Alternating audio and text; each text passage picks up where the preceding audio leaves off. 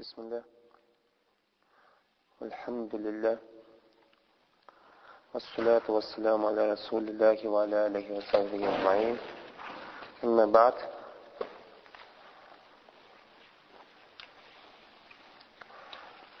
Тема, которую мы затронули с вами, братья Баракаллаху фикум, во время вечерних проповедей, это была тема, в которой затрагивается вот это вот поклонение, один из пяти столпов ислама, религии ислама, это хадж, паломничество к дому Всевышнего Аллаха субханаху ва тааля. Место, куда мы совершаем свое паломничество, этим местом является то, что мы называем словом аль-балядуль харам, заповедное место, заповедная мечеть. Вообще у этого места, место, где на сегодняшний день расположена Мекка, у него множество названий. Одно из наиболее распространенных названий этого места — это Мекка, как говорят арабы, то, что на русский переводят как Мекка. Это наиболее распространенное название этого места, где у нас расположена Кааба. Аллах Субхану ва Тааля говорит в своей книге: «Ваху аллади каффа айдиякум анкум, ва айдиякум анхум бибатни Макка, мин ба'ди ан азфаракум алейхим». Он тот, кто удержал их руки от вас, а ваши руки от них, после того, как дал вам возможность одержать над ними верх победу, и все это было в долине Мекка. В долине Мекка. То есть в этом аяте Аллах говорит бибатни Макка, то есть называет это место словом Мекка. В другом аяте Аллах Субхану ва Тааля говорит: «Инна авваля бейтин уда линнаси лилази бибакка, мубаракан вагудалли л'алямин». Первый дом или первая мечеть, которая была построена для людей на земле, это то, что у нас находится в Бакка. То есть Аллах слово Мекка, то место, где на сегодняшний день расположена Кааба, назвал словом Бакка. Баракаллаху фикум. В других текстах Аллах Субхану ва Тааля называет это место Умуль Кра, мать всех других городов. Также называют аль-балядуль амин, то есть то государство или то место, где безопасность и так далее. Или аль-балядуль харам. Названия различные, иншаллах, о некоторых из них мы будем с вами беседовать во время вот этих вот наших проповедей. Ну, хотелось бы начать с того, с чего это вообще все началось. История вот этой Мекки, история этого места, где расположена аль-Кааба. Известный хадис, хадис, о котором мы с вами уже вспоминали во время наших вечерних проповедей. Алейкум салям ва рахматуллах, о котором мы вспоминали во время наших вечерних проповедей. Хадис, который у нас приводит имам аль-Бухари от Ибн Аббаса, рода Аллаху анхума, о том, как Аллах Субхану ва Тааля приказывает Ибрахиму, алейхиссалям, отвести к определенному месту свою вторую супругу, имя которой Хаджар, и его сына Исмаиля. Его сына Исмаиля. И этим местом было вот это вот место, где на сегодняшний день расположено что? Мекка. Он берет свою семью, Ибрахим, алейхиссалям, и доходит до места, недалеко от того места, где на сегодняшний день расположен Замзам. Там находилось большое дерево, он располагает свинью под этим, оставляет им бурдюк с водой, оставляет им мешок с финиками, разворачивается и начинает уходить. Хаджар, имея на руках грудного ребенка, который даже не достиг того возраста, чтобы питаться самостоятельно, отзывает Ибрахима: «Ты нас оставляешь?» Ибрахим, алейхиссалям, ничего не говорит, даже не поворачивается, молча уходит. «Ты нас оставляешь?» Он так не обернулся и не ответил. Затем она спросила: «Аллах тебе приказывает это делать?» На что он сказал: «Да». И она сказала: «Воистину Аллах нас не оставит». То есть смотрите, вообще, субханаллах. Сразу же на ум приходят слова Всевышнего Аллаха: «Истаджибу лиляхи валир расуль изадааку на маюхлику». Ответьте Аллаху и посланнику, когда он вас призывает к тому, что дарует вам жизнь.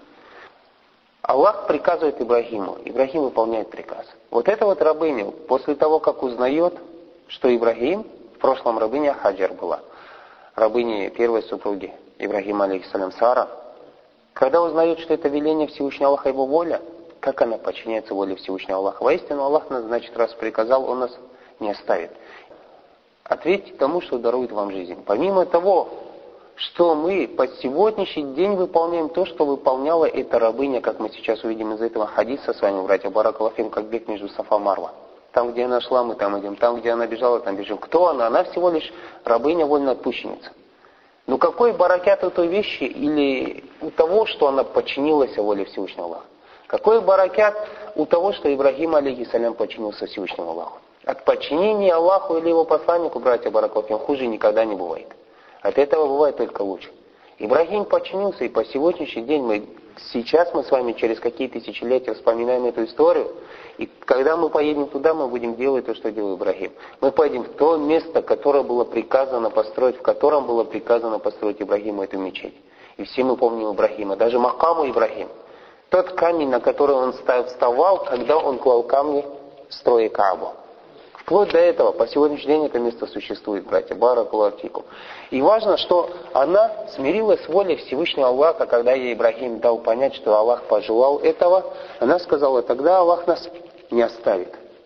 После этого Ибрахим, когда перешел вот этот вот перевал, то есть достиг того места, что уже его, его семья не видит, он не видит свою семью, он повернулся в сторону Кааба лицом и обратился к Всевышнему Аллаху с мольбой. Эта мольба вспоминается в книге Всевышнего Аллаха следующего содержания. «Раббана, инни асканту мин зуррияти бивадин гайри зи заррин инда бейтикаль мухаррам». «О Аллах, Господь мой, я оставил свое потомство или из своего потомства». То есть его семья, это его супруга, один из его сыновей Исмаиль. Вот в этом месте, где абсолютно ничего не растет. Действительно, если кто-то из вас был в этом месте, или кто-то будет в будущем, он увидит, братья баракаллаху фикум, место абсолютно непригодное для жизни. Каменное ущелье, где не было ни капли воды, ни одного человека, ничего живого. Там даже можно сказать так, растения толком не растут, деревья толком не растут. Ничего в этом месте. Для чего ли якиму соля, говорит Ибрахим? Для того, чтобы они выставили молитву. «Фаджаль афидата мина наси тахви иляхим, варзукну мина самарати ля аллаху мешкурун». Сделай сердца некоторых людей, чтобы они скучали по тем, кого я оставил там, по жителям этого места. И надели их плодами, может быть, они будут благодарны. Ибрахим, алейхиссалям, подчинился велению Всевышнего Аллаха, оставил там свою семью. Аллах, субхану ва тааля, ответил на мольбу Ибрахим. Все, что попросил Ибрахим, Аллах на это ответил. Ибрахим сказал, о Аллах, я оставил свое потомство. «Фаджаль афидата мина наси тахви иляхим». Сделай так, чтобы сердца некоторых людей скучали по этому месту. Каждый, кто из вас был хоть один раз в Мекке, или каждый обладатель веры, который был в Мекке, братья баракаллаху фикум, после совершения хаджа, умры и так далее, он начинает скучать по этому месту, ему хочется второй раз туда приехать. Там абсолютно нет того, что тебя может туда тянуть. Но смотрите, даже тот, кто из вас не был, ему хочется в это место. К чему? Там нету тех пляжей, там нету тех кокосов, которые падают с пальм, там далее, место отдохнуть. Ничего такого нету, да? Там жара, там камни, там вот эта вот духота, повышенная влажность, еще повсюду горы, не продувается ничего. Помимо этого, за один хадж четыре-пять миллионов приезжает, представляете? Что нас туда тянет? Поэтому Аллах ответил на мольбу Ибрахима. Кроме этого, Ибрахим сказал, «Афидата минан нас», сердца некоторых людей, чтобы они скучали по этому месту, тянули сюда. Не говорит всех людей. Поэтому, как приводят муфассиры от Саида ибн Джубайра, от Абдуллах ибн Аббас, если бы Ибрахим сказал сердца людей, то все бы сюда хотели бы приехать. И персы, и римляне, и христиане, и иудеи. Однако Ибрахим сказал некоторых людей. А кто это некоторые? Мусульмане. Именно мусульмане, они начинают скучать по этому месту. Именно их очень сильно тянет в это место. Вторая вещь, которую попросил Ибрахим, алейхиссалям, он сказал «Варзуху мина самарат». Алейкум салям рахматуллах. Надели их плодами. Надели их плодами. Перед этим Ибрахим говорит, «Ливадин гайр зи зара». Земля, в которой ничего не растет. И делает два вардукуму мина самарат. Надели их плодами. Поэтому Аллах субхану ва тааля в другом аяте, в книге своей говорит, «Юджба иляхи самарату кулли шаин». Мекка, место, в которое привозят плоды отовсюду. Аллах пожелал, чтобы буквально сто-сто десять километров от Мекки был город Таиф, в котором растут все плоды. Это удивительно вообще на Саудийской, или вот в этом месте, западном побережье Саудовской Аравии, чтобы там что-то росло, это такая земля непригодная. Здесь Аллах желает, что город Таиф, который буквально сто километров, но совсем другой климат. Климат на сто процентов благоприятный для того, чтобы там что-то росло. На сегодняшний день зайдите в Мекку. Еще чудо из чудес Мекки, субханаллах, у нас есть плоды зимнего характера, как, например, цитрусовые, правильно? Есть плоды летнего характера, как яблоки, например, персики, так или не так? А там в любое время года все виды. И зимние плоды есть, и летние плоды есть. Если мы апельсины с вами наблюдаем, братья баракаллаху, вот в это время, правильно? за исключением того, что в ящиках она хранится в течение лета, или тех помидоров зимних, которые выращивают в теплицах. То там без всего этого круглый год плоды и зимние, и летние. Смотрите, как Аллах Субхану ва Тааля. Вот в этом баракят. Баракят чего? Баракят того, как ты отвечаешь велению Всевышнего Аллаха, что тебе за это дает Аллах. Ибрахим ответил? Ответил. Что взамен? А? Та дуа, с которой он обратился к Всевышнему Аллаху. Аллах ответил на его мольбу. Ответил. Юджба иляйи самарату куллище. В это место привозят плоды со всех концов. Отовсюду. Нету места, откуда бы туда не привозили. И по сегодняшний день каждый, кто зайдет в Мекку, будет удивляться, братья Баракалафику.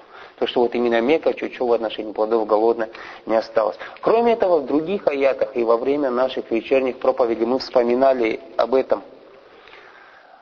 О других мольбах, с которыми Ибрахим также обратился к Аллаху, как, например, такая мольба «Вачинубнива бания на Абд аль-Мутталиб». «Обереги меня и моих детей, чтобы мы поклонялись».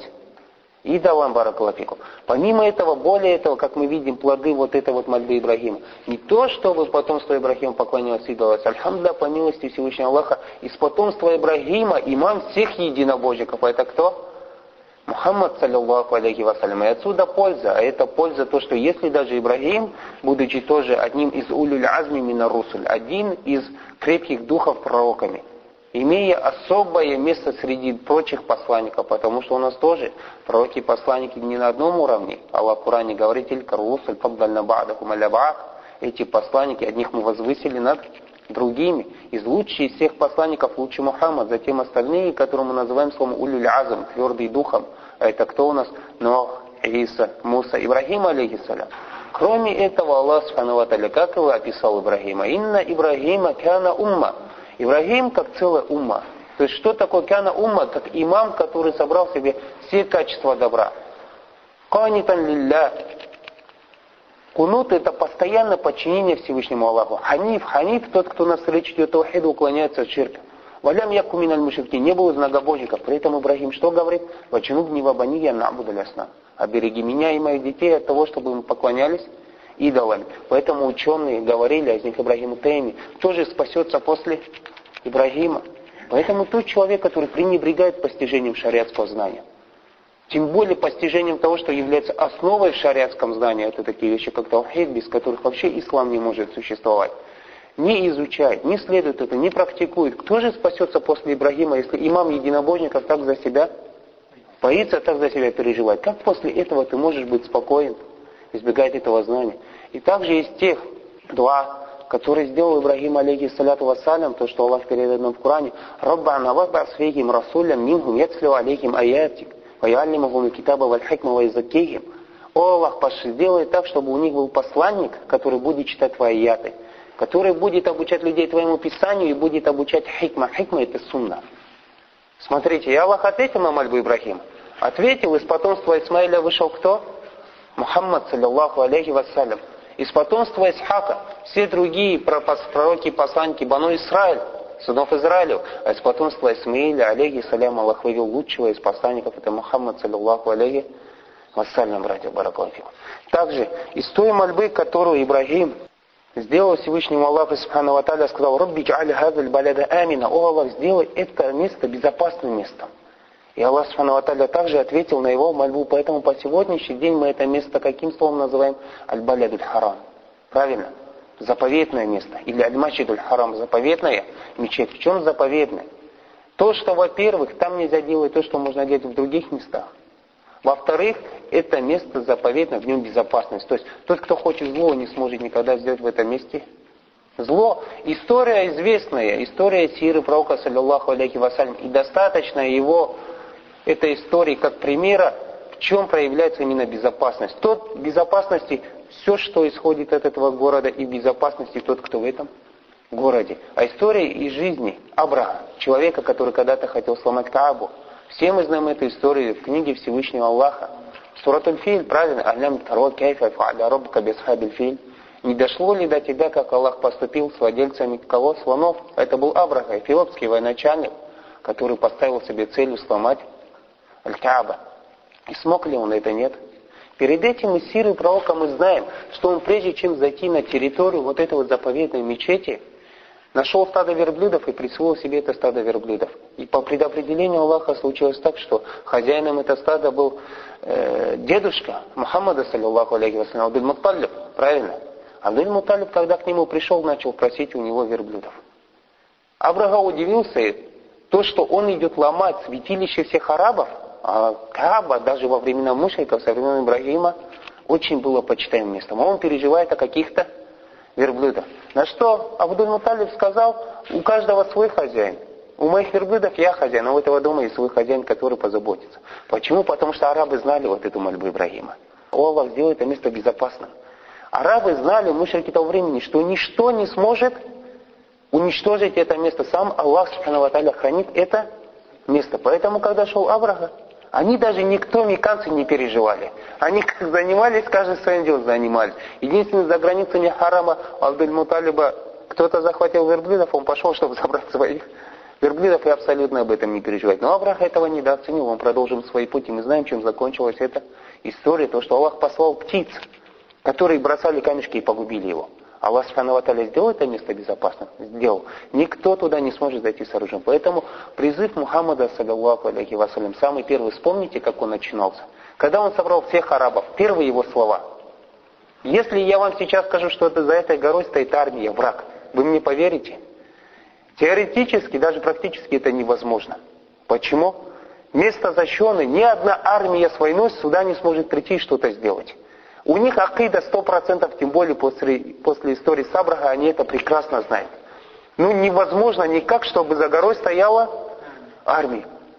Ну настолько они были убеждены в правдивости Мухаммада, саллиллаху алейхи ва саллям, сказали: мы тебе поверим.